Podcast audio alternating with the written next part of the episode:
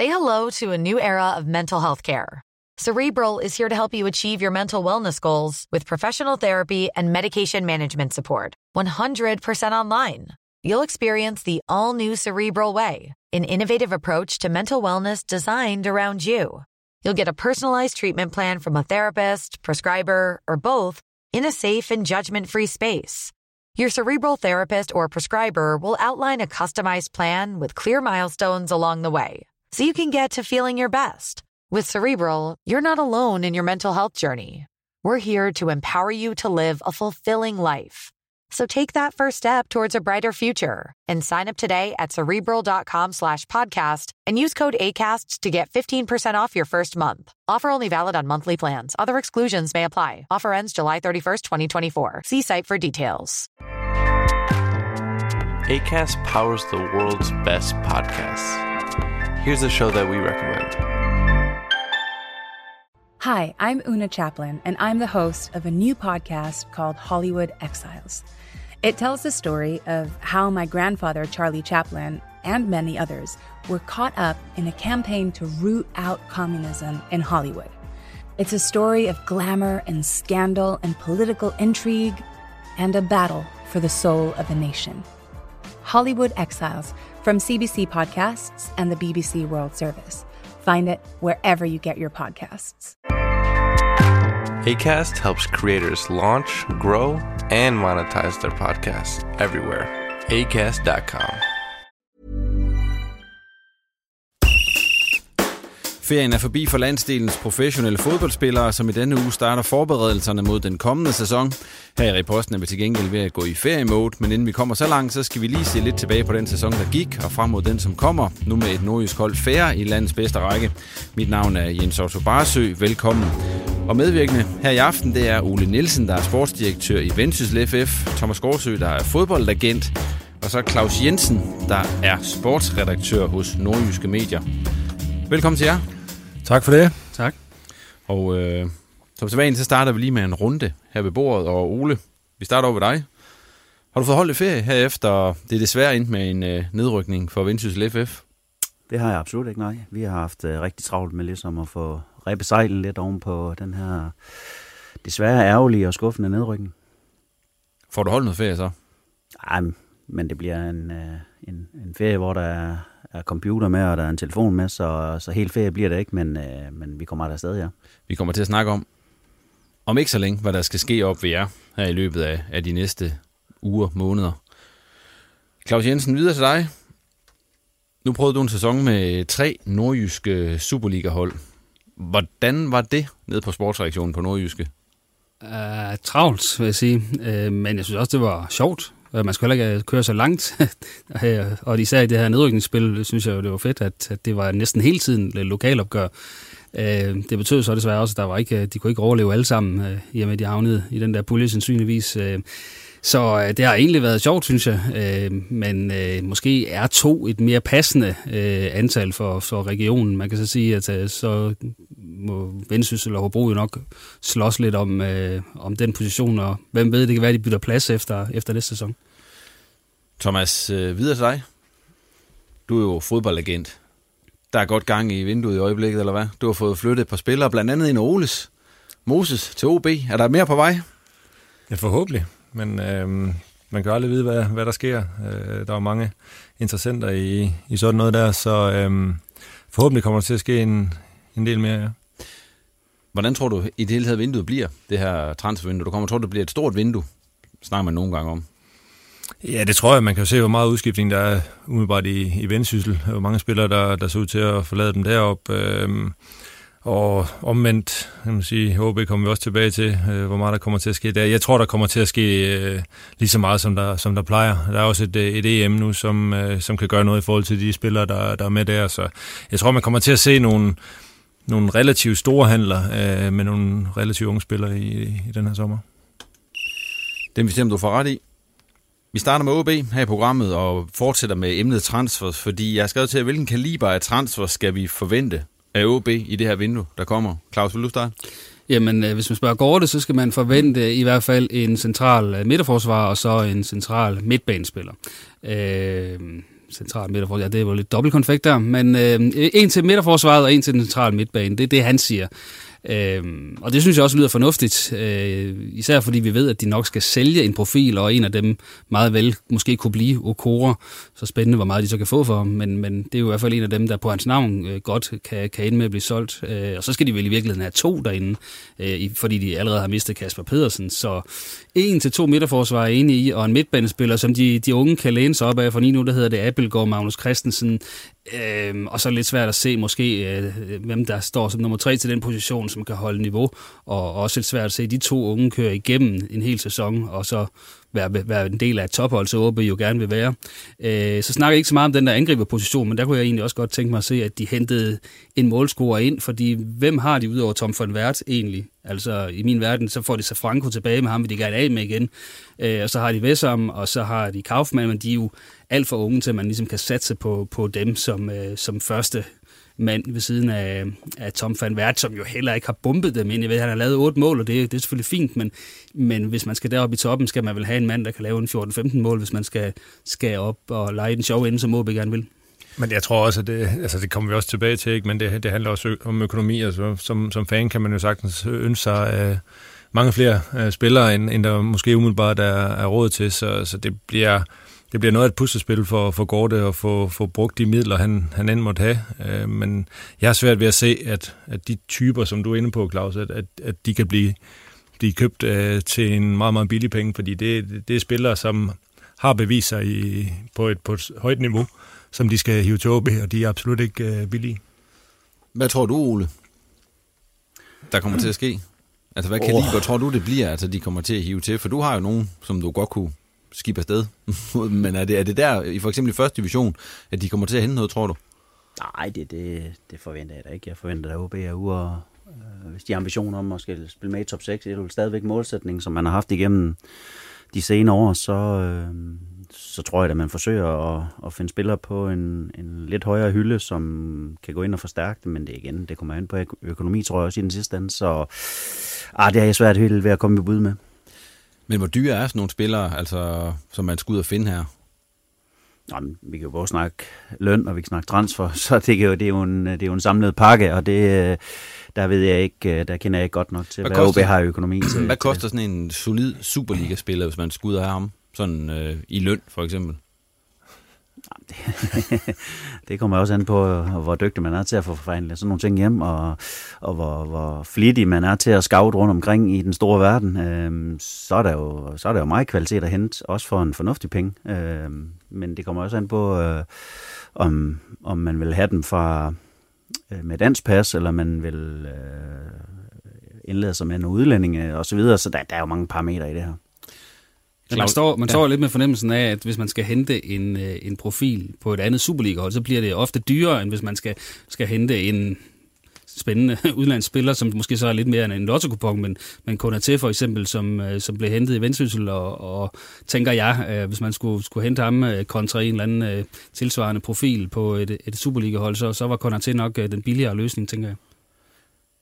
Men hvad tror I? Altså, nu, nu skal Gård ud og finde nogle spillere. Bliver det i andre Superliga-klubber, han kommer til at finde nogen, eller bliver det i Norge, Sverige, Kenya, hvor eller Uganda? Altså, Altså, det, det, det er jo ekstremt øh, komplekst, og, og det er jo ikke bare sådan, at man kan sige, nu vælger jeg en klub, og så tager jeg den spiller. Øh, det handler om rigtig, rigtig mange ting, og vi må også sige, at den her fødekæde, der er i, i transfervinduet, at øh, det, lavinen er ikke for alvor begyndt at, at rulle endnu øh, fra toppen, øh, fra de aller, aller største klubber i Europa. Og det er ligesom det, der starter lavinen, og så afhængig af, hvor du er hen niveaumæssigt, jamen, så havner de her spillere også hos, hos dig på et tidspunkt. Men altså, det er jo ekstremt øh, komplekst, og jeg tror ikke, at, øh, at Gorte, han øh, bare carte blanche til at gå ud og, og købe spillere. Han skal virkelig være dygtig nu til at, til at finde de rigtige. Og, jeg kunne godt forestille mig, at han, han søgte efter noget dansk øh, øh, til, til, til i hvert fald øh, en enkelt position, men, men altså, han, han har brug for, han ved udmærket godt, at den situation OB er i lige nu, øh, i forhold til, at øh, så mange kampe er stoppet med Rigsgaard og Wirtz, og øh, hvem der skal tage over, hvad for nogle spillere kan, kan blive solgt, øh, som jeg ser det derude, jeg tænker jeg, at øh, hvis, hvis Oliver han øh, kommer til at spille, og det tror jeg, han gør i, i morgen mod, mod Østrig til øh, U21 EM, øh, han kan godt være en spiller, der, der potentielt kan, kan blive solgt og, og give nogle penge. Øh, men, men, og så er der jo så et, et hul efter ham også jo. Øh, de snakker om, at de skal lave nyt... Øh, nyt system og så videre. Men altså, det er, altså, transfervinduet, det er bare komplekst, og man kan ikke bare gå ud og sige, at jeg vil gerne have ham der, fordi det afhænger af, af så mange ting. Øh, så det er svært at sidde og sige også, hvad er prisen, hvad er, hvad er lønnen. Øhm, altså, det er virkelig komplekst, og derfor kræver det en ekstremt dygtig øh, sportsdirektør for, for at løse det her. Min fornemmelse er jo heller ikke, at Gorte lige nu sidder med adskillige sådan løse millioner i hånden, som han bare kan fyre af. Jeg tror, at han går og venter på for eksempel, at en Joachim Mæle skulle ende med at blive solgt, øh, fordi øh, hvis de der tal, vi har hørt omkring 100 millioner her, 100 millioner der, øh, de er sande, jamen, så ryger der vel noget 10 millioner til OB øh, i videresalgsklausul. Øh, og, og igen kan man så sælge en, en Rene eller en Appelgård for en, øh, jeg, ved, jeg ved jeg ikke, 4-5 millioner. Er det realistisk? Øh, så, øh, så, så har han jo lige pludselig noget at rute med, øh, hvad jeg ikke tror, han har nu. nu. Det han er nødt til at kigge efter lige nu, tror jeg, det, det er på den transferfrie øh, plade. Men det er rigtigt, som du siger der, altså hvad er prisen for, for Rene, og hvad er prisen for, for Abelgaard? Altså, det kommer også lidt an på, hvad kan OB tillade sig at sige nej til? Fordi i, hvis, hvis de har spillet i FCK eller Brøndby, jamen, så er det 20 plus for, for de to spillere. Øh, men, men det tror jeg ikke, man skal forvente, at OB de kan, de kan få, og, og de bliver jo nok nødt til øh, af økonomiske årsager at, at sige ja til mindre tilbud, end, end spillerne er værd, øh, for at kan få lov at investere i, i spillertruppen. En spiller som Tillander, han er blevet nævnt i forbindelse med OB, og Gård har også sagt, at han, øh, han var på bloggen, i hvert fald han var et interessant emne. Altså, er det en spiller, som OB skal forsøge at, at, at gå hårdt efter, Tillander? Ja, det synes jeg da godt, de kunne. Altså, hvis ellers det ikke er økonomisk hænge sammen. Altså, da han var bedst i OB, synes jeg da, han var, han var et monster. Det så vi også i pokalfinalen, øh, hvor han jo ene mand øh, bragte OB tilbage i den øh, pokalfinale mod FCK. Øhm, og jeg synes da også, det er positivt at se, at da han ret hurtigt kom ind på holdet i Grækenland faktisk og spillede fast der, indtil han så bliver alvorligt skadet, og så er det lidt de der skader, der har reddet ham som meget lige siden. Så det skal så være den eneste bekymring, synes jeg, at, at han har lidt en, en skadeshistorik med sig. Øh, for ellers er jeg ikke i tvivl om, at Tillander i topform er, er god nok til at spille øh, i OB's midterforsvar. Men det er også sådan lidt, øh, synes jeg, et, et, et, et signal og et tegn på, at der måske mangler en, en ordentlig scouting i, i OB, fordi at øh, Gorte har hentet rigtig mange spillere, øh, og en del af dem med ikke ret meget succes. Øh, nu tyrer han lidt til Kasper Kusk og Lukas Andersen, der har været i OB. Øh, til landet bliver nævnt nu. Det er sådan lidt de der sikre bets, øh, og det er ikke altid, at det går godt. Altså, jeg synes jo ikke, at Kusk han har, han har været der, hvor vi kan forvente ham. Nikolaj Thomsen har vel også været kraftigt inde i billedet.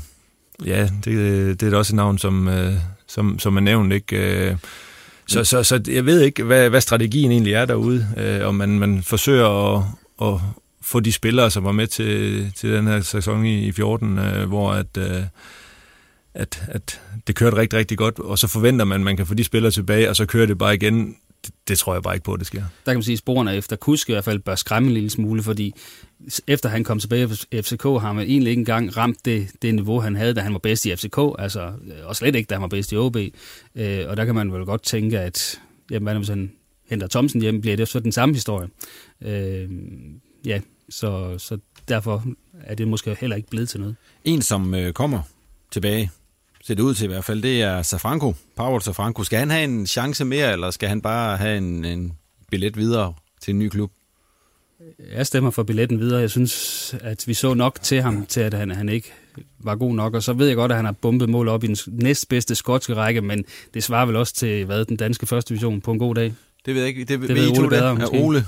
Jeg ved i hvert fald, tror jeg, vi skal på en god dag i hvert fald. ja, men jeg tænker også, jo, men så alligevel også, at, at, at den måde, de spiller på øh, derover er jo også meget mere kick and rush og fysik og bolde i feltet, og det gør OB jo ikke. Og det er også det, jeg sad og sagde, da, da man skreg efter hans øh, manglende kvalitet. Jamen, han bliver jo ikke spillet sådan, som han skal.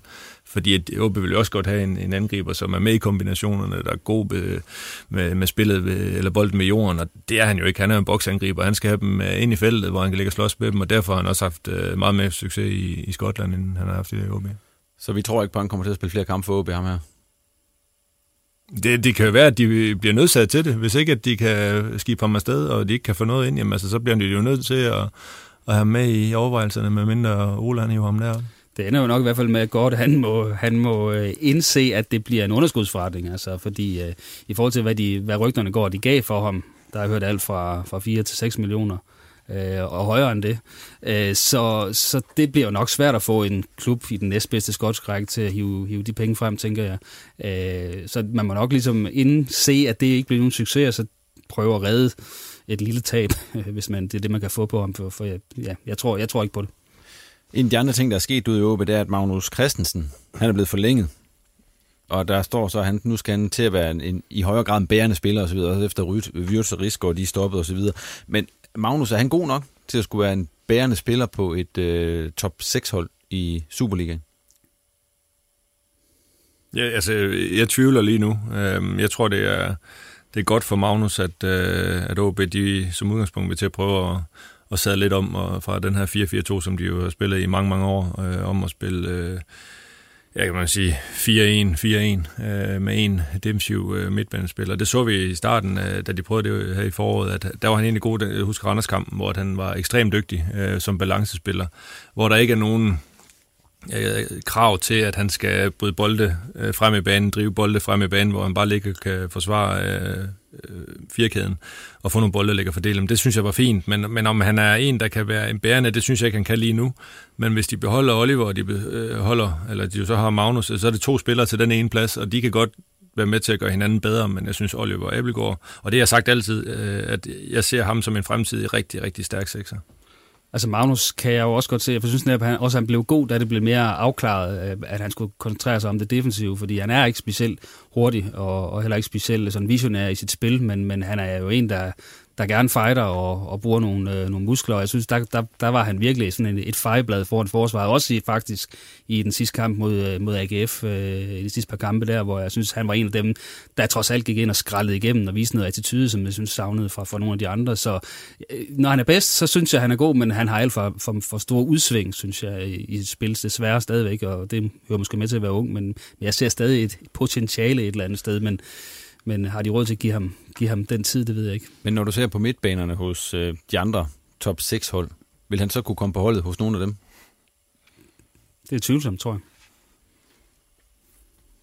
Og det er også derfor, at de skulle ud og have noget andet OB. Altså, så, så, men det er jo ikke hans position, jo, som udgangspunkt. Nej, det håber jeg, det er, men det ved vi ikke. Det ved du mere om, end jeg gør måske. Men man kan jo sige, at jeg synes også tit udfordringen har været, at øh, man har haft to spillere, som har lignet rigtig meget hinanden lige nøjagtigt på den position, og det har lidt gjort, at, at Magnus og den, der har lagt ved siden af, om det har været Lesniak, eller, eller hvem det har været i perioder, så har det kommet til at se meget, meget ens ud, og, og det er blevet meget det her med at, at skubbe bolde til siden og bagud, og han har jo absolut sin, sin kvaliteter, når han får lov at ligge der foran, øh, for en firebakken og, og være, være den første i opbygningsspillet, men, men, men han skal jo heller ikke øh, frem og være, være otter eller være en del af det der opbygningsspil længere frem på banen, fordi så, så går det lidt for langsomt. Nu er I inde på, øh, hvad OB de eventuelt kan bruge på en ny spiller, og, og hvad de har og så videre. Øh, vi har været lidt inde på Oliver Abelgaard, der er til U21 EM, hvor Thomas mener, han kommer med fra start i næste kamp. Har OB overhovedet råd til at sælge ham, som du også var lidt inde på, Thomas? Fordi altså, hvis de skulle ud og have en tilsvarende spiller, kommer de jo til at... Altså, så kan det godt blive dyrt. Ja, fordi der er ikke en, der lige nu øh, med, med Wirtz eller Rigsgaards øh, erfaring. Øh, så så det, det er... Jeg vil sige, at Oliver Ebbelgaard kan blive en rigtig nøglefigur for OB's hold, øh, om han er der eller ej.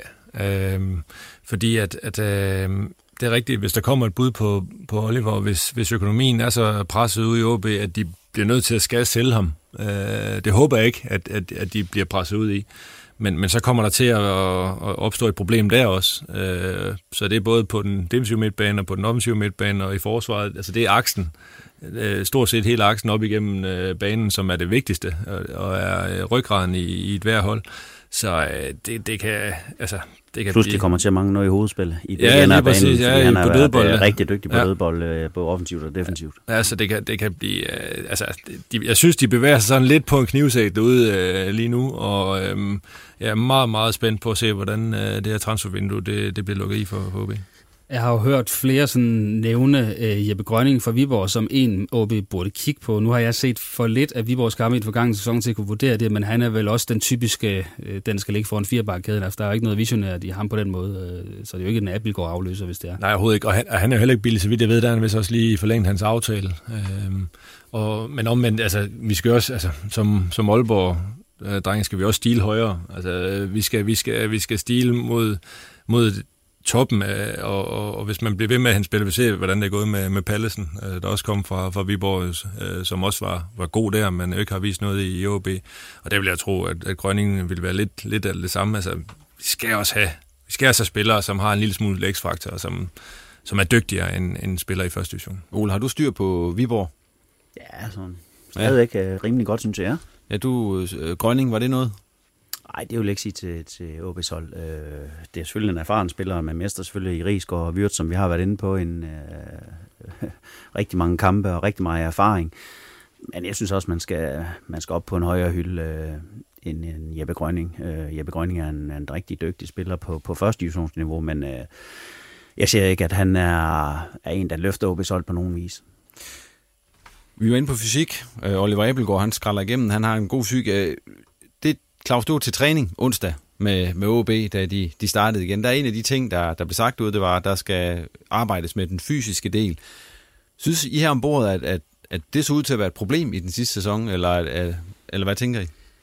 Jamen, så skal vi vide, hvad, hvad den fysiske del er. Er det på løbemeter, eller er det på fysisk styrke, der, der øh, vi snakker om? Der bliver snakket meget om højintensive løb, og være i stand til at gentagende gange lave dem. Jamen det er jo dejligt, for det, det er jo noget i forhold til, hvordan man gerne vil spille. Man vil gerne være aggressiv i sit pres, man vil gerne være aggressiv, når man har bolden, man vil gerne have hurtigt, øh, altså vinde bolden og komme hurtigt til afslutninger, som vi jo ikke har set OB øh, sådan være garant for i, i mange år. Så det der med højintens øh, løb, det synes jeg, at det, øh, det giver mening, hvis det er sådan, at det bliver brugt både defensivt, men bestemt også offensivt.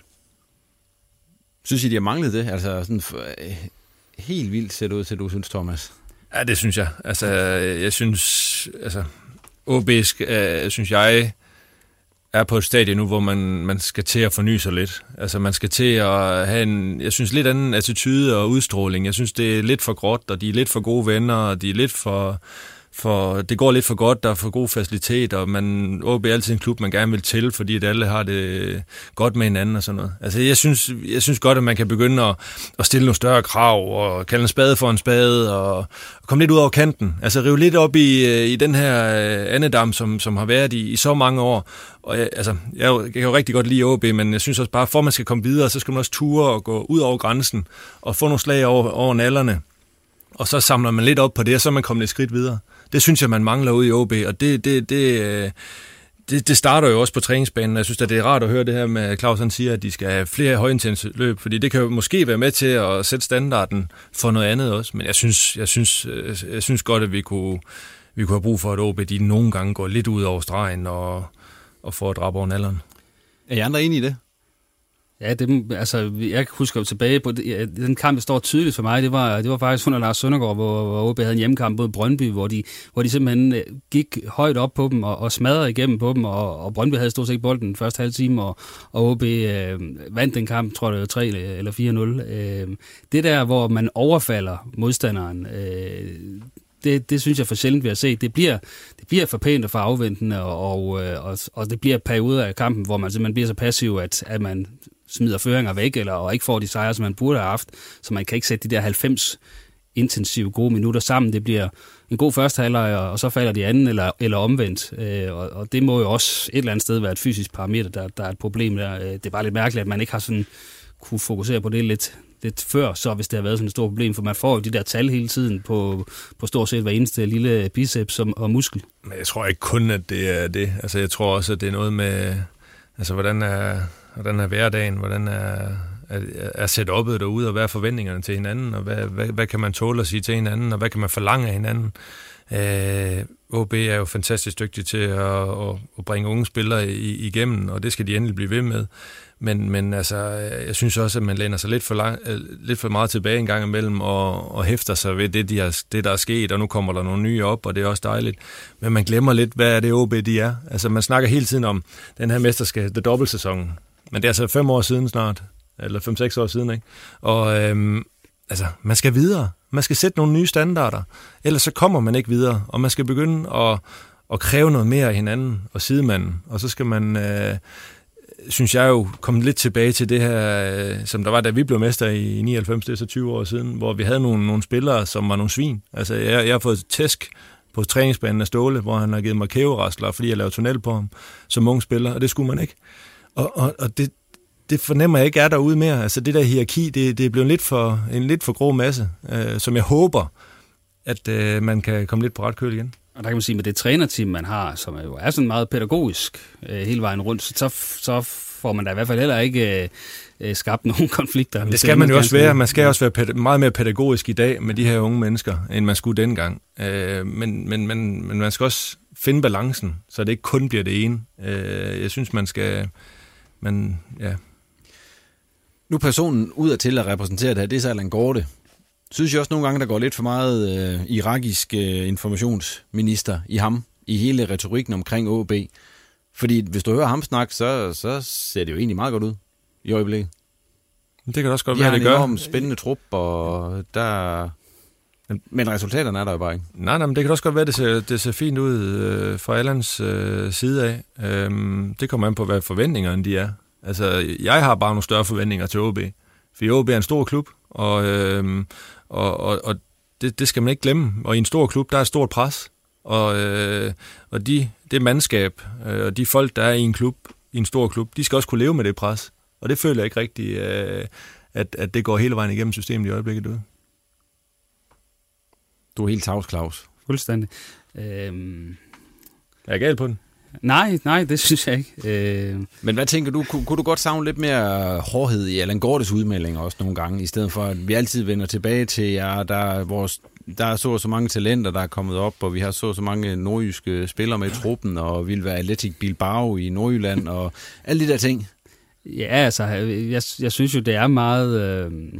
Han taler meget uden, at, øh, at der er så frygtelig meget... Øh substans øh, i det. Altså nu spurgte jeg i dag for eksempel til, øh, til ambitionerne for, for, for det her hold i den kommende sæson, øh, og det blev sådan lidt, jamen vi skal kigge på os selv, og vi skal være sikre på, at vi dagligt arbejder så godt som muligt, og så kommer resultaterne også derefter, og så, så bliver vi en succes uden sådan rigtig at og jeg ved godt, de har været inde på det der, men vi skal ikke have sådan et eller andet, vi skal være top 4, eller vi skal være top 5, fordi det kan de unge spillere ikke håndtere, og hele tiden blive konfronteret med det der. Det ved jeg ikke. Det synes jeg er lidt andet fis, at, at det, det skal man kunne håndtere.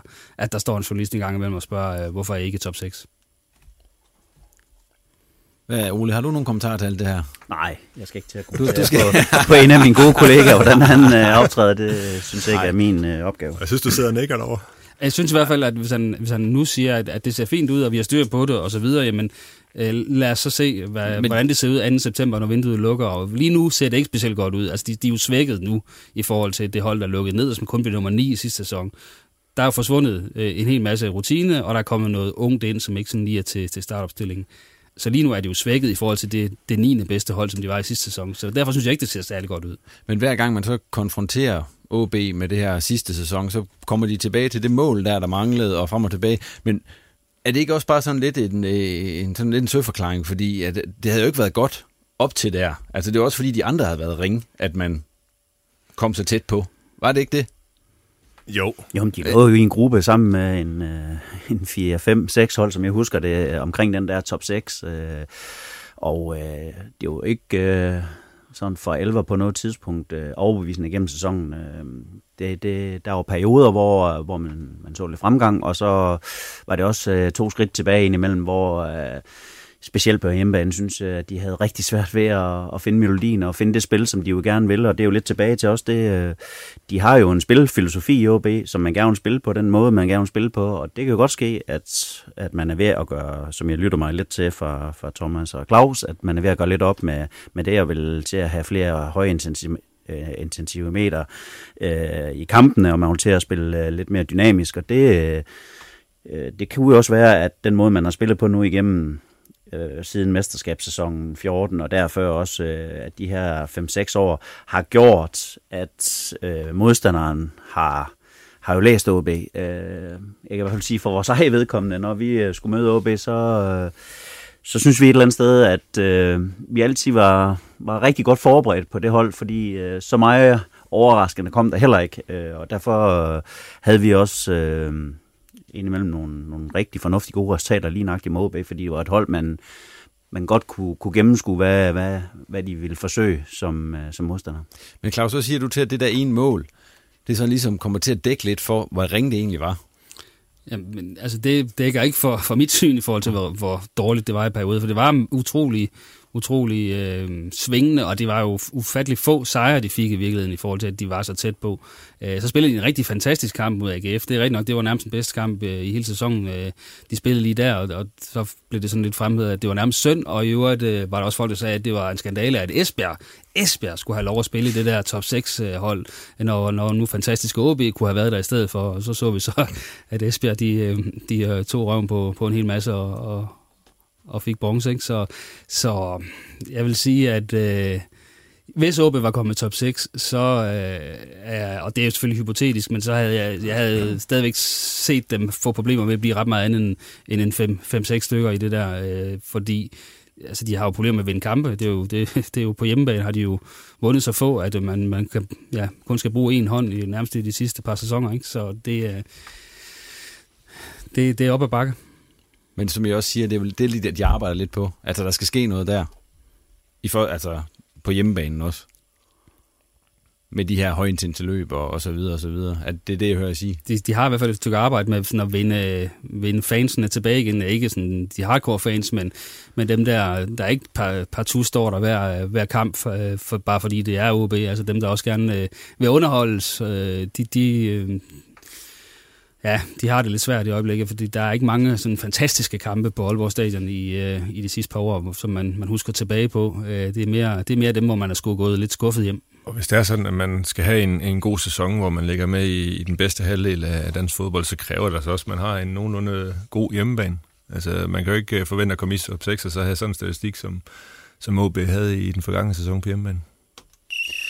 Vi må se, om den bliver bedre i den sæson, der kommer. Nu skal de i hvert fald lige igennem opstarten først og så videre, men der er jo ikke så længe til, at det går løs i Superligaen igen. Ole, for jer, der bliver det første division. Det går løs i, når den nye sæson begynder, og du ser allerede lidt uh, træt ud af det. Det har du så ikke gjort længe. Men hvordan har reaktionen egentlig været for omverdenen her i ugerne efter det her, det skete, uh, nedrykningen til, i de år efter de kampe mod Lyngby? Jamen, det, tror, det har jo været en hård periode, øh, efter Øh, det stod klart, at vi øh, er rykket ned. Det, øh, det havde vi jo håbet på, at vi øh, kunne løse, øh, men, øh, men det er klart, at der har der været øh, rigtig, rigtig mange øh, ytringer øh, efter, sådan, efter sådan en skuffelse, og specielt jo også, øh, jeg fra medieverdenen har jo haft en mening og holdning til, hvordan og vi, øh, vi gjorde det, og og vi må også øh, konstatere, at, øh, at øh, vi har ikke været dygtige nok øh, det her forår. Det kastede en sejr af sig i 17 kampe i det her forår, og, og så kan man ikke forvente at overleve i Superligaen. Øh. Så der har været... Øh, det har selvfølgelig været en, en lidt hård periode lige efter, men omvendt bliver jeg også nødt til at sige, at øh, opbakningen i, i byen og området fra de sponsorer, investorer, som øh, tilskuer, som, øh, som jo er i, øh, i Vendsyssel og Jøring og omegn, øh, jamen de, har, de er også kommet med, med rigtig mange øh, flotte tilkendegivelser, de er med fremadrettet, så der, der er stor opbakning til, at vi skal, vi skal tilbage øh, og lave et øh, slagkraftigt hold i første division, spille med i toppen og se, om vi kan vende tilbage til, til Superligaen. Det er vores erklærede mål. Der blev jo skudt på dig også, Ole, oven på det her efter manøvren med, med Enevoldsen, der kom ind i stedet for Askov. Øh, hvordan har du ligesom kunne, altså hvordan har det været at skulle, skulle have den kritik oven på det der? Fordi det var jo et, et sats, kan man sige. Nå, men altså, det har jo været, for min del har det jo været et, øh, et, et hårdt forår. Jeg havde øh, til at starte med 14 dage i transfervindue, hvor vi skulle få styrket truppen øh, i forhold til, at vi skulle stå bedst rustet til, eller bedst muligt rustet til det her, til det her forår, der kom, hvor vi godt vidste, at vi kom til at kæmpe hårdt for at skulle overleve. Det synes vi egentlig, vi lykkedes med. Øh, vi fik hentet fire mand ind på de sidste 14 dage, og de var stort set stamspillere og, og profiler, øh, i hvert fald et par stykker af dem, øh, Kammerat Konate øh, og Benjamin Schellmann, som jo også lige har scoret på det finske A-landshold. Så vi lykkedes egentlig med noget, men, men, men det er jo klart, at når vi... Øh, når vi ikke lykkes, jamen så øh, er vi jo alle sammen en del af det, og det er jeg, og det er trænergruppen, det er spillertruppen, og det, det er bestyrelsen. Det er vi alle sammen. Vi er alle sammen delagtige i, at, øh, at vi rykker ned, og det er fair nok, at vi bliver, bliver skudt på. Og øh, til dit spørgsmål i forhold til, jamen efter 15 kampe, og vi kun havde vundet en, øh, der traf vi en beslutning om, da vi også har set, at vi havde tabt det der momentum, som vi egentlig følte, vi var, vi var inde i. Vi vandt godt nok ikke, men vi var faktisk i en god gang i en periode, hvor vi i 5-6 kampe ikke tabte. Godt nok vandt kun en af dem, men, men der følte vi, det var sådan lige undervejs. Det tabte vi det momentum igen. Og, øh, og det gjorde også, at da vi kommer hen, og, og der mangler de sidste, de sidste to kampe, efter vi spiller to rigtig dårlige kampe med Horsens, synes jeg. Der var ligesom om, at der, der, der, der manglede der så meget, synes jeg, og det synes øh, bestyrelsen i øvrigt også. Øh, og der besluttede vi simpelthen at sige, nu, nu bliver vi nødt til at prøve noget andet. Og jeg vil sige, havde vi ikke gjort det, og vi havde tabt alligevel, så ved jeg også, de samme mennesker, som nu kommer og klandrer os for, at vi gjorde noget, de havde også stået der bagefter og sagt, hvorfor gjorde I ikke noget? Altså, så jeg tror, det er vist lige mig, hvordan og hvorledes vi havde vendt og drejet det, så øh, når, når vi ikke lykkedes, jamen, så er der jo altid nogen, der har nogle kritiske røster, og sådan er, sådan er det game her jo. Du er selv inde på, Ole, det var midt i sæsonen, du kom til, og du var sådan set uh, sportsdirektør nummer tre i den samme sæson. Altså, det er ikke mange klubber, man, man ser så mange sportsdirektører i. Det er jo rekord. Ja, det tror jeg faktisk også. Hvad er din status på sådan en halv sæson her i klubben, altså når du, når du skal, skal se på det, både uh, det, der skete, og det, der, du nu er kommet frem til? Jamen altså... Altså, hvordan er det at komme ind i sådan en butik, hvor der ja, har været så mange altså, uh, chefkokke altså, indover? Man kan jo sige, at uh, vi har også haft en trup, og det har jeg jo også udtalt, at uh, det har jo været lidt et miskmask af mange forskellige, der har været indover. Altså, vi kan tage helt tilbage til Erik Rasmussen, uh, Måns Krog, Glenn Ridersholm og, og, og undertegne. Plus diverse trænere, der også har været indover. Så det, det har jo bare det har jo tit, eller borgen præg af den trup, vi har fået sammensat, at, at der var jo, øh, det var jo et miskmask af mange ting, og vi var også for mange i truppen, og det gjorde et eller andet sted også, at øh, jeg tror, vi var 8-29 mand, og vi ved jo godt, de første 11, de er tilfreds. Så kan man sige, at de 6-7, der sidder på bænken, de er sådan delvist tilfreds. Og så har vi altså haft en, en, en 10 mand, der sidder oppe på tribunen, og 3-4 af dem, de har været udlænding. Øh, det giver altså ikke, øh, det bedste, den bedste kemi og det bedste... Uh, det, det Hey, I'm Ryan Reynolds. Recently, I asked Mint Mobile's legal team if big wireless companies are allowed to raise prices due to inflation. They said yes. And then when I asked if raising prices technically violates those onerous two-year contracts, they said, "What the f*** are you talking about? You insane Hollywood ass." So to recap, we're cutting the price of Mint Unlimited from $30 a month to just $15 a month. Give it a try at mintmobile.com slash switch. $45 up front for three months plus taxes and fees. Promo for new customers for limited time. Unlimited more than 40 gigabytes per month. Slows. Full terms at mintmobile.com. Det bedste flow i en trup, øh, det, det kan godt give nogle, nogle gnidninger, og, og det, det kunne jeg også sagtens fornemme, og det, øh, jeg kunne, har jo brugt det forår her til ligesom at få et overblik over butikken og ligesom også kan nu være med til at sætte mit eget præg på tingene fremadrettet. Og øh, det er også derfor, at vi nu ligesom har taget et, hvad skal man sige, et, et stort cut. Øh, noget af har vi så ikke selv været helt herover, men omvendt så har det været rigtig sundt faktisk. Så der er aldrig noget, der er så skidt, at det ikke er godt for noget, for nu kan vi ligesom få, få slået lidt en streg i sande. Vi kan få bygget nogle ting op, vi kan få lave den besætning, vi gerne vil have ombord, det er både på trænerside og spillerside. Så øh, det er jo det arbejde, der er nu er i gang, og som er rigtig, rigtig spændende, og vi skal nok få lavet et rigtig slagkraftigt hold til øh, toppen af første division. Det er to håndfulde spillere nærmest, der er forsvundet. Ja. Og du siger, at nogle af dem, det er selvfølgelig ikke noget, I selv har valgt, og så er der nogle af dem, som, som I vil have med.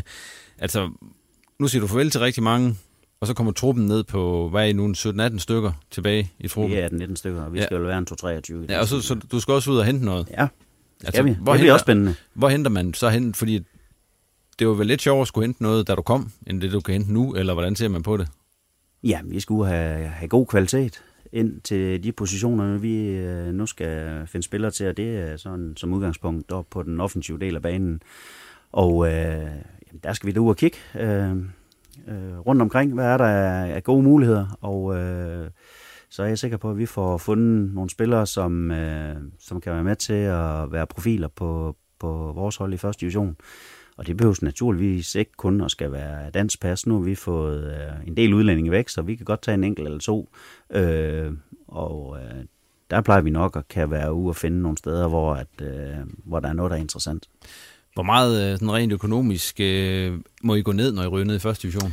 Jamen, det er jo klart, der er en tilpasning i forhold til, at øh, der er vel en mango på sådan det er skud på tasken, men noget, der hedder 12-15 millioner øh, i forskel på at spille første division og, og, og Nordic Bet Ligaen. Så det er da klart, at øh, det er da en tilpasningsperiode, men, men i og med, at vi også har sagt farvel til de her 9-10 mand, så øh, er der jo allerede en stor løndel, det, øh, løndel væk, plus at øh, alle har stort set, øh, hvad skal man sige, differencierede kontrakter i forhold til, om det hedder Superliga eller det hedder første division.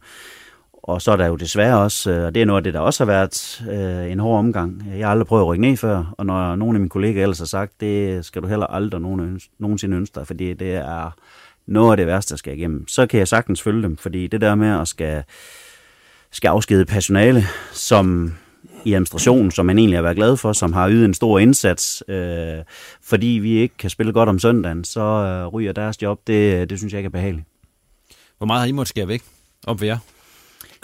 Nå, men altså, uover de her 9-10 spillere, plus at der, der er sådan reduktioner i spillernes kontrakter, jamen så er der jo røgn en øh, 3-4 mand i administration og sportslig sektor. Så bliver der mere for dig at lave nu, end der var før, eller, eller hvad? jamen, der, det er jo klart, at der er nogle opgaver, som vi har fordelt ud på, på nogle forskellige CPR-numre, herunder også mig selv. Så øh, du kommer ikke til at kede dig, kan jeg forstå på det. Og det har vi heller ikke gjort her de sidste Nej, tre uger, det kan, det kan det tror jeg på. roligt fortælle jer. Men er der andre ting, når man, sådan skal, når man skal fra Superligaen, så er det første division, altså rent praktisk, altså hvad, hvad, hvad, hvad kommer der af ting, som man ikke skal, og hvad kommer der af ting, som man skal?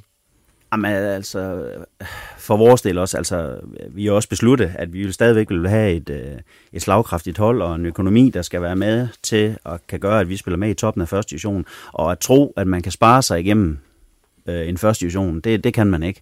Så derfor har vi også øh, forsøgt at fastholde, hvad skal man sige, øh, vi vil gerne have det setup, vi har omkring holdet, altså med, med cheftræner, assistenttræner, en fysisk træner, målmandstræner og stadigvæk et, øh, en fuldtids øh, fysioterapeut og en sundhedssektor osv. osv. Altså alt det der, det, øh, det forsøger vi at at fastholde på, på et godt højt niveau, sådan at øh, vi også ved, at, øh, at det kan være med til at gøre, at dagligdagen bliver så god, at vi kan spille med helt frem. I har ansat en assistenttræner, før cheftræneren han kom på plads. Hvordan kan det være, I gjorde det, Ole? Det er Henrik Larsen, også en øh, tidligere gæst her i programmet, som I har ansat som assistenttræner. Det har vi, og det, øh, jamen altså, jeg bliver nødt til at sige, det er jo en, ledelses- og en bestyrelses øh, ret øh, og ansætte afskedet personale, og øh, vi vil gerne have en nordjyd ind, og vi vil gerne have en, øh, en assistenttræner ind, øh, som kendt nordisk fodbold, og som var be- bekendt i området, og som øh, forhåbentlig kunne blive øh, gennemgående igennem mange år. Og øh, vi synes, at øh, Henrik havde rigtig, rigtig mange af de ting, vi øh, havde på, på vores liste, som vi kunne vinge af. Og, øh, og han var vores første prioritet, og øh, Henrik havde jo også andre muligheder, så vi kunne jo ikke vente øh, til ligesom at, øh, at vi havde en cheftræner på plads. Øh, og det er da for nogen som jer, det synes I som måske det virker sådan en lille smule underligt. Jeg bliver bare nødt til at sige, øh, vi vil gerne have Henrik ind som assistenttræner, og det er klart, når vi ansætter en, en når vi kommer til at ansætte en cheftræner, jamen så ved han, at det er en Henrik Larsen, der står der, og hvis ikke øh, han kan og vil arbejde sammen med en Henrik Larsen, så skal han ikke være cheftræner i Vendsyssel. Sådan er det. Han er en flink omgængelig fyr, Henrik. Så det, det er han nemlig lige nok, og meget, meget kompetent fagligt, så det, der, det har vi slet, slet ingen problemer med, at øh, vi tog i den rækkefølge. Og hvornår er så cheftræner på plads, Ole? Jamen, det arbejder vi på, og har arbejdet på, og været igennem en, en lang proces, og det øh, håber vi sådan, det er, snart falder på plads. Og hvor attraktiv er Vendsyssel i den sammenhæng? Får du tilbud fra mange cheftræner, der vil op til? Og... Ja, ja, og det, det gør man jo... Men havde du en på din blog, du ville have? Jamen, jeg har haft nogle stykker, som jeg synes var okay. interessante, som, som har haft vores prioriteter, og nogle af dem, som vi har, har i overvejelserne, ja. Og en af dem, det er jo Johnny Mølby, men det vil jeg godt, du ikke vil snakke om. Jeg kommer ikke til at nævne Nej, nogen navn, det ved jeg, men uanset, det er, eller det er kommentere på nogen navn. Claus han har jo skrevet om Johnny Mølby i Nordjyske her, de sidste. Og Måns Krog siger så. han har jo fået arbejde op i Vendsyssel igen. Ja. Ej, det har han ikke. Det har han Nej, i Jørgen Idrætsforening, så, så ja. det er ikke rigtigt. I Vendsyssel området. I Vendsyssel området, så ja. yes, men Ole, I går i gang, og hvad tror du, den første division, der venter jer, hvad bliver det for en første division? Fordi at der er jo kun én, der kan smutte op. Jamen Jens Aarhus, den, jeg har jo set den første division i år, jeg har fulgt den rigtig, rigtig tæt. Ja. Den bliver bøvle. det er vel det bedste nordiske ord, vi kan bruge på det. Øh, der er jo rigtig mange hold på, på fuldtidssetup nu. Øh, stort set øh, næsten hele vejen igennem. Jeg ved ikke lige oprykkerne, Kolding og Skive. Men derudover så er der vel en, en 7-8 hold, som er fuldtidssetup og som, øh, øh, som kører på samme niveau som, som, som vi to nedrykkere gør. Så øh, det bliver da det bliver en række, hvor at, øh, at man kommer til at kæmpe benhårdt for at spille med i toppen, men, øh, men jeg tror, vi er fuldt og fast på, at vi kan lave en trup, der, der kommer til. Men, men enkelt, det bliver det på ingen måde. Og lidt det være de sidste ord om ja, i den omgang, Ole. Vi får se, hvordan det kommer til at spille an. Vi krydser fingre for jer i hvert fald. Tak. Vi skal videre, og inden vi lige hopper over og snakker lidt om Hobro, så synes jeg, vi skal tage vores anekdoter. Og øh, I har fået det samme oplæg, alle sammen. Kom med jeres bedste transferhistorie. Og der ved jeg godt, at de bedste, dem kan I måske ikke fortælle. Men så i hvert fald den bedste, I kan fortælle. Der forventer jeg jo, Thomas, at han har sig selv med som hovedperson. Da han sagde nej til Liverpool eller et eller andet. Det, den kunne jeg godt tænke mig at høre. Ja. Ja. Jamen bare kom med. Spurs. Ja. Vi tager den. Ja, det er jo Jamen, United, var det det? Jo, men nu er det ikke fordi, at jeg... Der var så mange uh, transfers ind over min, min karriere, men, uh, men jeg vil sige, den, den, den, der kom sådan lidt ud af det blå, uh, det var min skifte fra OB til, til Ipswich, og uh, uh, vi har spillet en, en mandagskamp, kan jeg huske, mod, uh, mod Esbjerg på hjemmebane, og uh, vi skulle mødes, så vi nede ved min søster, som også boede i Aalborg, og for dernede bagefter, så kom min far og sagde, uh, du blevet solgt. Siger hvad? Ja, du er blevet solgt til Ipswich, og vi skal, vi skal, vi skal med flyveren i overmorgen over og, og se på det og snakke med dem. Så siger jeg, hvad? Og din far din agent, eller hvad?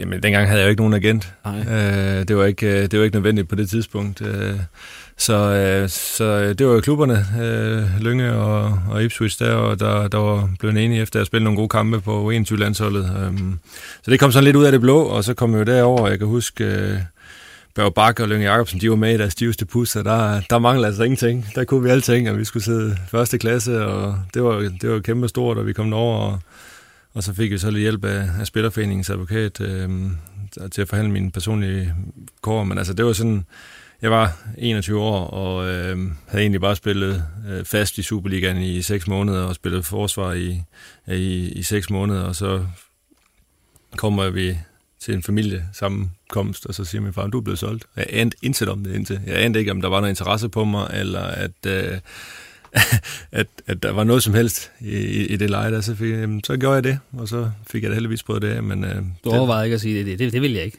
Nej, det, det man jeg ikke sige Det, det. turde jeg ikke, fordi det var så over for min far, over for Lønge, øh, og jeg ved, at OB, de, øh, de fik en, en rigtig god pris for mig på det tidspunkt, og at øh, ja, indtil øh, Martin Albrechtsen blev solgt til West Brom, hvor jeg også var øh, fra FCK, at jeg var den dyreste forspiller, der blev solgt ud af landet på det tidspunkt. Men øh, var der lige en kort overgang til Ipswich? Hvor, hvor ligger det henne? Ja, altså, jeg blev lidt overrasket. Jeg fik så at vide, at de netop var blevet nummer 5 i, øh, i Premier League så, øh, som oprykker, og vi skulle ud og spille europæisk fodbold, og jeg kom også til at spille mod Inter og, og så videre, så det var jo en stor oplevelse. Men, men øh, jeg vidste ikke ret meget om det, men heldigvis så, øh, hvad han hed, om Chris, øh, der var ude i OB, angriberen. Kivomia. Ja, ja. Øh, han havde jo spillet i Ipswich, og han var derude øh, på det tidspunkt, og ham fik jeg lige spurgt øh, lidt ind til det. Og så vidste jeg, at Claus Thomsen havde spillet der også, så, så lidt vidste jeg. Øhm, men jeg må bare sige, da jeg kom derover, så var jeg bare helt solgt. Altså, det var en, en lille bundeklub, men med de fedeste faciliteter og en fed udfordring. Men det var lidt, altså det var, det var sådan lidt specielt. I forhold til, hvad, hvordan de her transfers, de foregår nu om dagen, så må jeg sige, så, så, så er der Var sket meget. eller øje? Ja, det var ikke, der var ikke øje dengang, tror jeg. Så, øh, og der var pundet i 12, så det var godt tro, at Lønge her var tilfreds. Og var det 81 eller 82, de vandt mesterskabet? Det, Ej, lad være med at stille det, det, spørgsmål. det talte de i hvert fald. Ja, det, kan- det, det, kan jeg huske, det der fold ud plakaten ja, fra Alum Sport med hele Ipswich som, hold. øh, som manager. Arnold Myren på holdet og så videre. Det var ja, det er rigtigt. Paul Mariner, var han ikke også der? Jo, men det der er i hvert fald sket ufattelig meget på det der i forhold til, til transfers. I. Jensen. Ja. Ja. Så, Øh, det glæder jeg mig til at høre. Ja. ja. Jamen, øh, nogle gange så er man jo heldig, og andre gange så er man øh, dygtig, og nogle gange så er man begge dele. Men, men i forhold til, til at skulle have de her transfers øh, breaket før klubberne, det, det er jo det er svært, fordi der er ikke ret mange, der vil sige noget. Men, men nogle gange kan man jo være heldig. Øh, jeg husker for eksempel øh, Lukas Balvis. Øh, det var jo lidt sjovt, at, at en, jeg kendte, han kom tilfældigt gående i lufthavnen, og så gik han forbi uh, gaten til Lissabon, og så ser han, der sidder, der sidder Lukas Balbis, der tog han et billede og sendte til mig, ikke? og så, så er det jo ikke svært at lægge to og to sammen, fordi at, uh, ja, han var på vej til, til Sporting Lissabon på det tidspunkt, og, og, og den kunne han jo så heller ikke, øh, da han kom hjem og konfronterede ham med det, kunne han heller ikke rigtig benægte, at han har været der og så videre. Så det var ligesom sådan en, hvor man kan sige, den, den kom lidt dumpen ned i ens uh, turban. Øh, en, der krævede lidt mere benarbejde, jeg kan huske, det var da Klipper Sarmbe skulle til OB. Altså der vidste vi, det var også sådan lidt af omvej, fandt ud af, at Lønge Jacobsen havde været i Sverige øh, et, et, en mandag aften for at kigge på en, en forsvarsspiller. Vi vidste, de skulle have en forsvarsspiller. Men der har været 6-7 kampe i Sverige den mandag der, så han ville ikke sige mere, end han havde været i Sverige. Øh, men så var der også af omvej en, der fandt ud af, at han havde var stedet på en flyver til Slovakiet øh, Øh, Lønge. Og øh, så var situationen den, okay, øh, hvad fanden, nu først var han i Sverige, og nu skal han lige pludselig til Slovakiet og kigge på en forsvarsspiller. Men så kunne vi jo så gå ind og kigge på programmet og se, at der var et svensk hold, der hed Nordsjøbing, der skulle spille en Europacup-kamp i, øh, i Slovakiet. Så der, der var ligesom et Nordsjøbing hold, der gik igen både mandag aften i Sverige og i Slovakiet, hvor Lønge lige pludselig skulle hen. Øh, og så tog jeg jo telefonen og ringede til øh, den, den, en svensk journalist, som havde mest styr på Nordsjøbing, og så øh, spurgte ham, jamen, øh, OB skal have en forsvarsspiller, og øh, hvem kunne det være? Jamen, det kan kun være Klippers Armpæs, sagde han så, fordi at, øh, han vil væk, og øh, han har sågar sagt, at han godt kunne tænke sig at komme til Danmark. Øh, ja, og sådan lidt af forskellige omveje, så, så kunne man lægge to og to sammen og konstatere, at at han kom til klubben. Øhm, men det sjoveste, eller det sjoveste, det ved jeg ikke, men, men den har jeg faktisk fortalt en gang i den her udsendelse, det var da Duncan øh, skulle til OB, og hvor jeg snakkede med Lønge Jacobsen sådan flere gange i løbet af aftenen. Han sagde, det er lige om lidt, så er den der, tror jeg, han sagde klokken 22.55. Og derefter så, øh, så, så tog han så ikke telefonen mere før klokken 13.45 næste dag. Øh, og jeg passede Kent Nielsen op næste morgen på en færge til Jødeborg, for vi skulle over og dække OB. Jeg skulle spille en træningskamp, og han var jeg kan ikke sige noget, jeg ved ikke. Så det var sådan øh, nærmest 12 timer, hvor man tænkte, hvad, hvad foregår der her? Og det endte jo så med, at det var fordi, der var problemer med, med godkendelsen af, af den transfer, som så kom i hus til sidst. Øh, så det var også en, en sjov en, som jeg har fortalt før, men øh, genudgivelser, de er populære. Ole? Ja? Ja. Nu, Er- er- nu, er- du, er- er- Jens Otto, du, du var jo så interesseret i at kigge, fordi min den lå og bimler og bamler over. Ja. Jeg tror sgu, der er en træner på plads i morgen, så det, må, det, det er jo, men det er jo ikke den transfer, vi skulle snakke om. øhm, Det kan I læse om i Nordjyske og det på kan, nordjyske.dk. ja, det, det er Ja. muligt, ja. Øhm, jamen, vi skal et par sæsoner tilbage, sådan, da jeg hentede Serge Deblier til Viborg. Der havde jeg en fire år for, øh, før det været i Toulon. Der er sådan en Toulon-turnering øh, i Frankrig, U20. Landsholdet spiller der, hvor Særste bliver var med for Elfenbenskysten. Og jeg sad sammen med Kasper Juhlmann og Jan Laursen fra Nordsjælland. Og ovenover os, der sad der 8-10 klubber fra Bundesliga, en klub længere op, eller en række længere op, der sad de fra øh, Ligue 1 i, eller Ligue 1 i, øh, i Frankrig, og en tak længere op, der sad de fra Premier League, og så videre, og så videre, og La Liga fra Spanien. Der sad øh, rigtig, rigtig, rigtig mange store klubber. Og så sad øh, vi danskere dernede på nederste række, vi fyldte ikke så meget der. Og øh, vi søger så kampen øh, øh, Danmark mod Elfenbenskysten, og der var så en Serge der kørte rundt med blandt andet en Bjelland, som øh, julemanden jo havde på daværende tidspunkt i Nordsjælland. Og øh, han var helt elektrisk, og siger, Laursen, vi skal, vi skal have ham der, ham skal vi have med hjem. Og jamen, så sagde Jonan, jamen, prøv lige at kigge op bagved os. Der sidder 50 klubber, der er større end os. Altså, vi har ikke en kinemands chance. Og han blev kort til turneringen, spillere fik en pokal, der var højere end ham selv. Nu er han jo ikke særlig stor, men, men gjorde en øh, fantastisk turnering. Og så lige pludselig i Viborg-tiden, så får jeg en øh, henvendelse fra en af Gårdsøs kollegaer, der siger, Ole, øh, Særs, det blev. Og der var et eller andet, der sagde mig, og der havde jeg lige sådan lige glemt, det, det siger mig et eller andet. Jeg skal hjem og kigge i nogle papirer. Og oh, det var da ham der fra den der Toulon-turnering. Uha, så siger jeg, hvad, hvad er, jamen han er, er, han tog til Charlton lige efter alle klubber, selvom der sad øh, 50 øh, store, øh, men kunne ikke komme ind, kvæg han ikke var landsholdsspiller, så fik han ikke indrejse til England, og endte i Rusland, og lige pludselig var han endt i Armenien alle steder, og havde ikke fået løn i øh, halv år eller noget i den stil der. Så vi kunne tage ham kvitt og frit, og øh, da den mulighed kom, der var det meget, bare med at hugge til. Øh, også fordi Julemand, vores kommende landstræner, han har siddet og hoppet der ved siden af mig, og gerne ville have haft ham en, øh, nogle sæsoner forinden. Så det var, det var sådan lidt pudsigt, at man lige pludselig får noget, som man synes var super interessant nogle år tidligere, at det lige pludselig kunne lade sig gøre. Hvor er han nu, det blev? Han er i Kina og tjener store penge. Og tjener kassen. Sammen med Bersogok. Sammen med Bersogok, ja. Godt, hvad så du og peger dig selv for? Ikke noget. Nå. Han var også til Kina. Jeg du er også til Kina, ja. Efter Vi indflydelse. er, vi er da sendt sats derud. Nå, det er dig, der er sendt særligt ud. Nej, det er ikke mig, men øh, min kollega. Yes, øh, vi skal videre. Vi skal lige snakke lidt om Hobro også, fordi de var jo dømt ude og lå i bunden hele sæsonen, altså sidste sæson. Men alligevel så gravede de sig op i det hul, der redde sig en sæson med i Superligaen. Hvorfor var det lige, det lykkedes for Hobro, og ja, ikke for jer, Ole? Øh, jamen, det, det gjorde de ud fra, at de øh, på, på rette tidspunkt fandt det der sammenhold og den der fight, flotte fight øh, frem, og så var det Jesper Rask. Øh, det, det er kort og godt næsten sådan der. Øh, jeg har stor anerkendelse til, at de først ryger igennem to kampe mod Vejle, hvor det ser rigtig, rigtig svært ud. Men, men uden Jesper Rask, så havde de været ude allerede i, i de kampe mod Vejle. Øh, men de, de fandt det der frem, som de jo har haft i nogle tidligere sæsoner, hvor lige pludselig de stod sammen som hold, og de fightede helt vanvittigt. Og så, ja, så står Jesper Rask jo fire kampe øh, helt, helt på topniveau.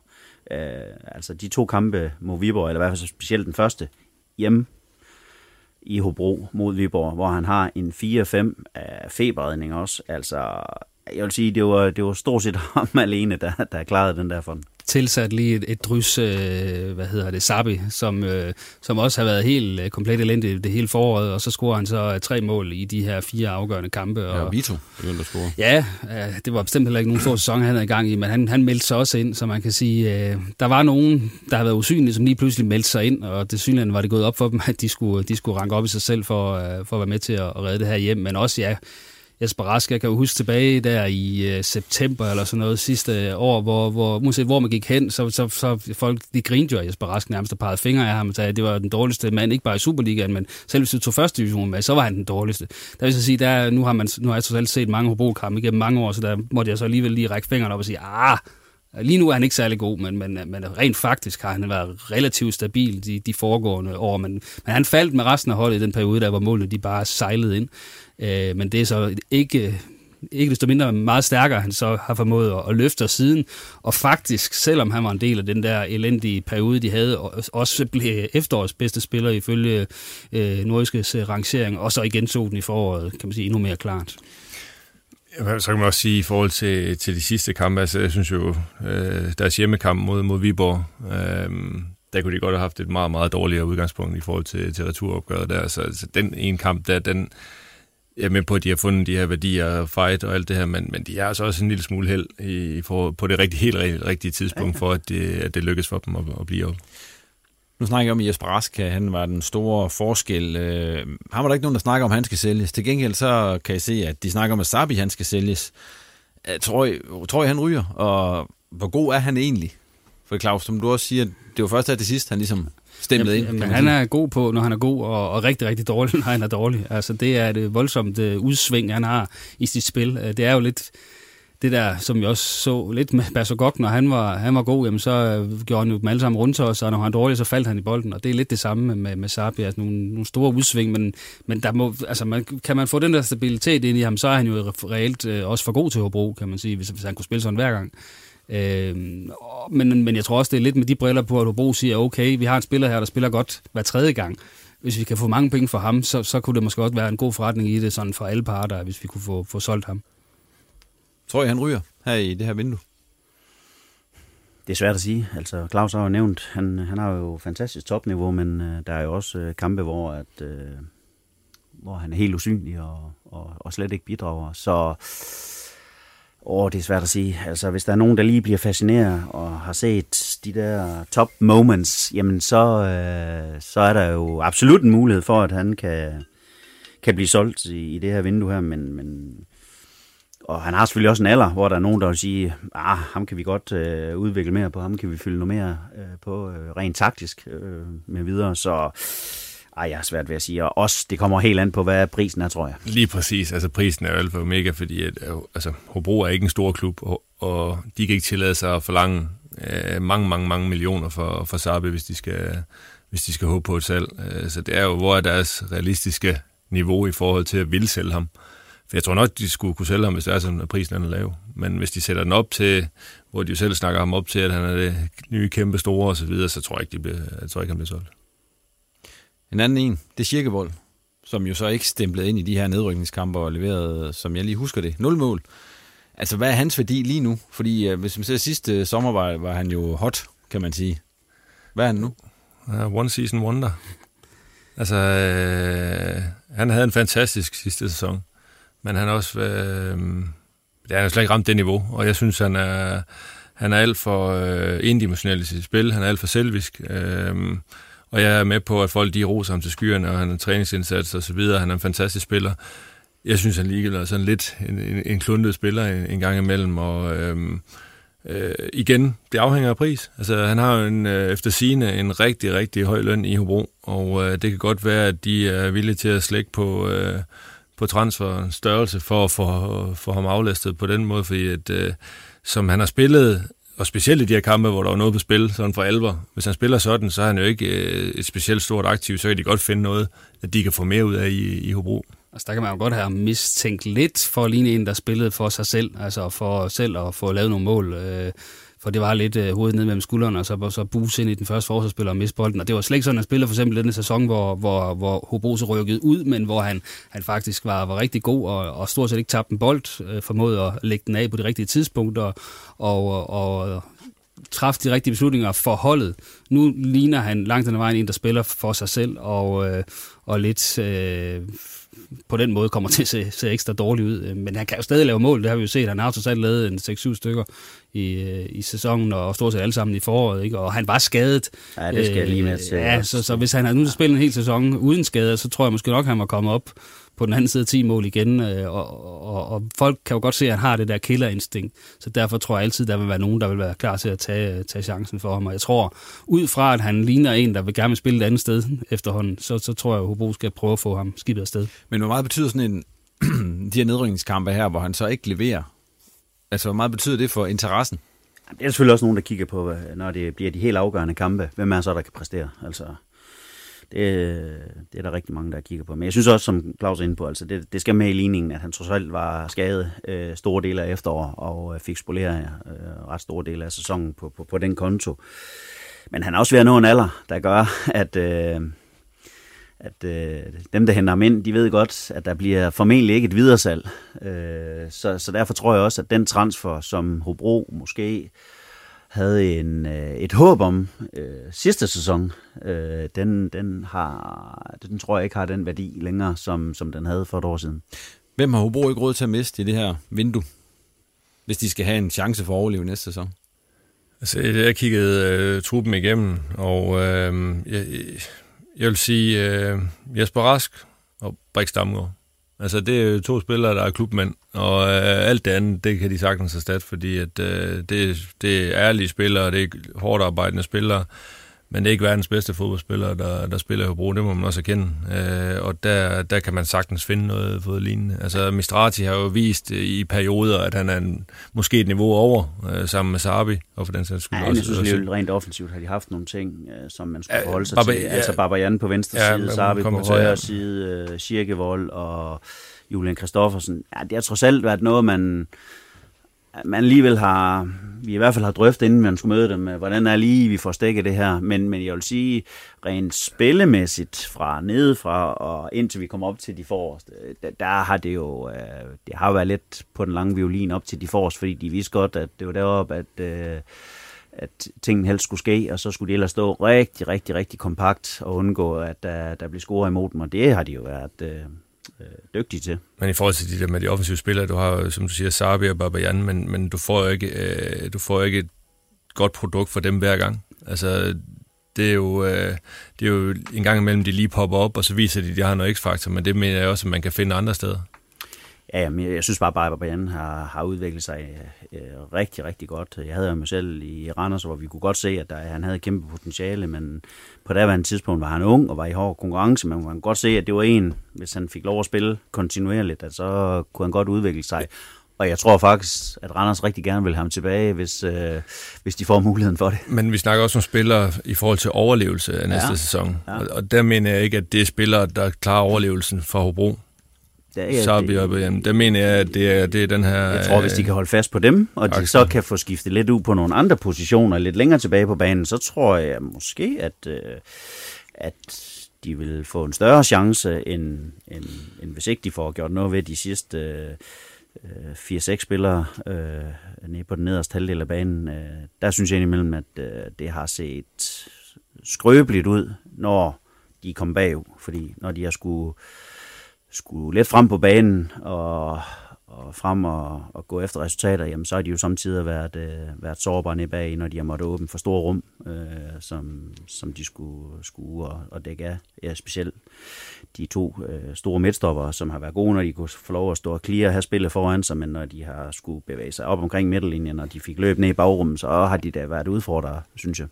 Ja, specielt mine, og man kan sige, at Mankvar synes jeg var deres klart bedste øh, forsvar her i det her forår, vel også øh, måske den næstbedste spiller efter, efter Esparask, øh, og han var virkelig god i de her, øh, netop de her fire nedrykningskampe, øh, og ham mister de jo, øh, og har ikke lige nu ikke fået nogen sådan erstatning der, så det synes jeg der også er en stort, stor bekymring, fordi øh, Hobro skal helt sikkert også klare sig igennem den kommende sæson på en fornuftig defensiv, øh, fordi ellers så bliver man da i hvert fald øh, i nedrykningsfare, hvis ikke man har det. Øh, og det fik de trods alt etableret her i, i foråret igen, efter at de sejlede ind i efteråret. Så mange var et kæmpe tab, altså, og et, større tab, synes jeg, end for eksempel Babajan, øh, selvom at han er god i, i nogle kampe, så for eksempel den sidste kamp nede i Vejle, hvor han også begår et kluntet straffespark, der, der var han ikke rigtig til stede, så det er sådan lidt on-off, synes jeg, med ham, øh, hvor Amank var, han var der altså hver gang i det her forår, og, og øh, ja, han ville så hjem til Norge. Jeg synes, at han var så god, så, så er der nok også var andre Superliga-klubber, der kunne have overvejet at kigge på ham. Vi lukker den der. Og øh, så skulle vi egentlig lige have sådan et øh, top 3 over bedste spillere. Så den når vi lige, inden vi tager tårhylerne. I er blevet bedt om at lave en øh, top 3 over de bedste spillere i den forgangne sæson hos de tre nordiske Superliga-klubber. Og spillere for alle klubber kan indgå. Så man kan... Ole, du kan have tre vendsysselsspillere, eller en for hver klub. Ja, Selvfølgelig er man ja, farve. Ja, men kom med, kom med ja, lidt. Ja. Jamen, det bliver da Konate, og det bliver Lukas Andersen, og det bliver Kamara, og det bliver også Jasper Rask. Jeg tog fire. Nå, jeg kunne ikke lade være. Nå, okay. Jensen? Jamen, jeg, jeg har været sådan lidt fræk og sagt uh, Jesper Rask, Nikolaj Flø og uh, Jakob Rinde. Tre målmænd. øhm, fordi jeg synes, de alle tre har, har været rigtig gode og gjort en forskel. Og været, været rimelig stabil. Så, øh, så, så jeg tænkte egentlig, altså det kan godt være, at der var nogle andre, der skulle snige sig på, men jeg synes, at alle tre målmænd lå i toppen øh, i, i, hos alle tre hold. Øh, så derfor så, så tænker jeg, at vi tager tre målmænd. Hvor mange kampe spillede kun til? Han spiller vel 17-18 stykker, Hvordan er dit, er din top 3? Øh, jamen, jeg har også... Men derfor kan man jo godt blive blandt de bedste, hvis det man har været, været den bedste i næsten alle kampene. Det er rigtigt. Selvom der er nogen, der får 33 kampe til, så er jeg ikke sikkert, at de bliver blandt de bedste hver kamp. Nej, det er sjældent. Det er sjældent, det sker. Nå, jeg har øh, Lukas Andersen, ja. og så øh, har jeg Oliver Abelgaard, fordi jeg synes, han har fået lidt af gennembrud i, i den her sæson. Øhm, og så har jeg på en del tredjeplads til og Jesper Rask. Tak for dem. Og ved I hvad? Vi er nået frem til tårhylerne. Og øh, hvem vil starte? Claus, han vil gerne starte. Jeg skal hurtigt videre. Der er en avis, der, der ja. kalder det. Derfor min telefon, den bimler. Øh, de er bange for, at der er for mange huller øh, til i morgen. Men øh, jo, jeg giver en tår her. Du får Ole cheftræner lige om lidt. Den ja, er klar, ja, så kan du fylde den på. Ja, ja, vi skal lige have det sidste hul med. Øh, der er jo grænser for, hvor mange gange vi kan erfare det der med, med Mølbe. Men nå, nu skal vi, øh, nu skal vi videre til Joachim Mæle. Øh, fordi han var jo ude med sådan en, en budsgang på Twitter her øh, den anden dag, hvor han undskyldte og bukkede og nejede og og altså, i virkeligheden øh, tog han øh, munden alt for fuld, og det lignede lidt, at det var DBU, der havde vredet armen lidt rundt på ham, efter han var ude efter den kamp. Vi var 21 EM derefter mod Tyskland den første, og sige, at han var pisse skuffet. Det var uretfærdigt, at han ikke skulle spille. Men han sagde så samtidig også, at det var ikke fordi, han, han syntes, det var ufortjent, at den anden spillede, og det var jo trænerens valg. Og det synes jeg jo egentlig er fair nok at sige det.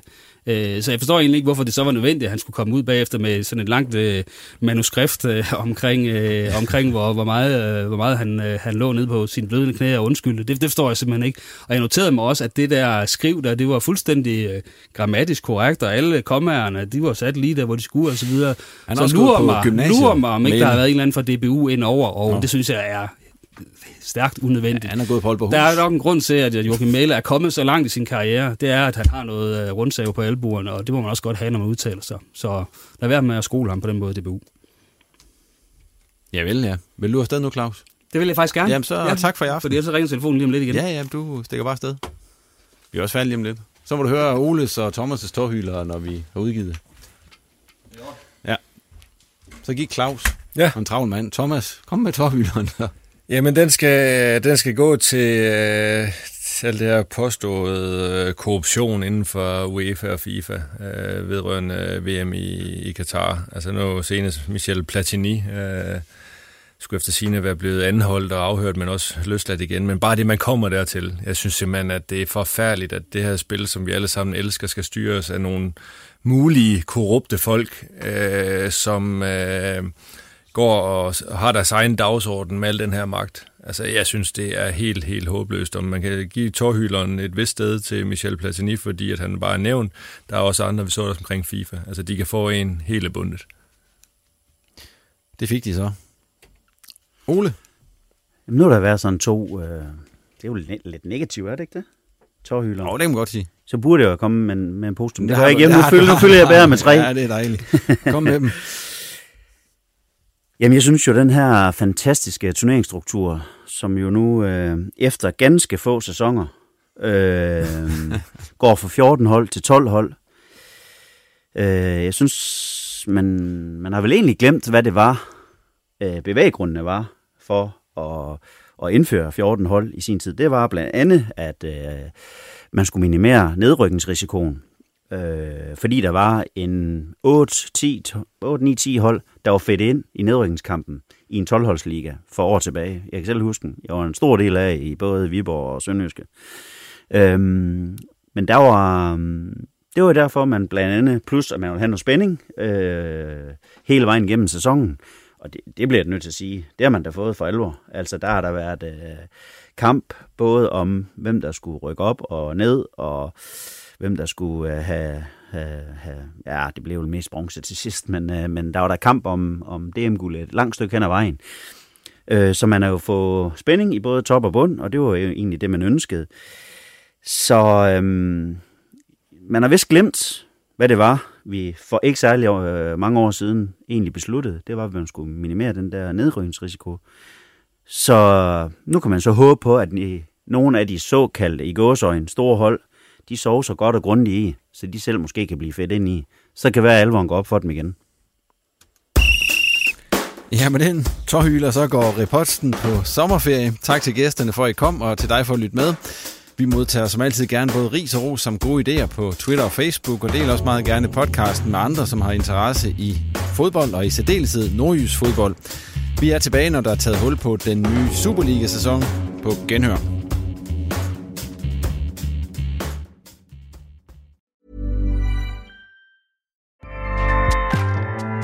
ACAST powers the world's best podcasts. Here's a show that we recommend. Hi, I'm Una Chaplin, and I'm the host of a new podcast called Hollywood Exiles. It tells the story of how my grandfather, Charlie Chaplin, and many others were caught up in a campaign to root out communism in Hollywood. It's a story of glamour and scandal and political intrigue and a battle for the soul of a nation. Hollywood Exiles from CBC Podcasts and the BBC World Service. Find it wherever you get your podcasts.